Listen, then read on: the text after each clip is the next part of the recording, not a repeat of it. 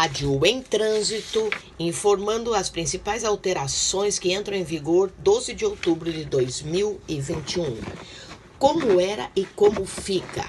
Como era na comunicação de venda de um veículo. O proprietário antigo deverá encaminhar o órgão de trânsito dentro de 30 dias. Assim era. Como fica agora? O antigo proprietário deverá entregar ao órgão de trânsito no prazo de 60 dias. Então, prazo aumentado.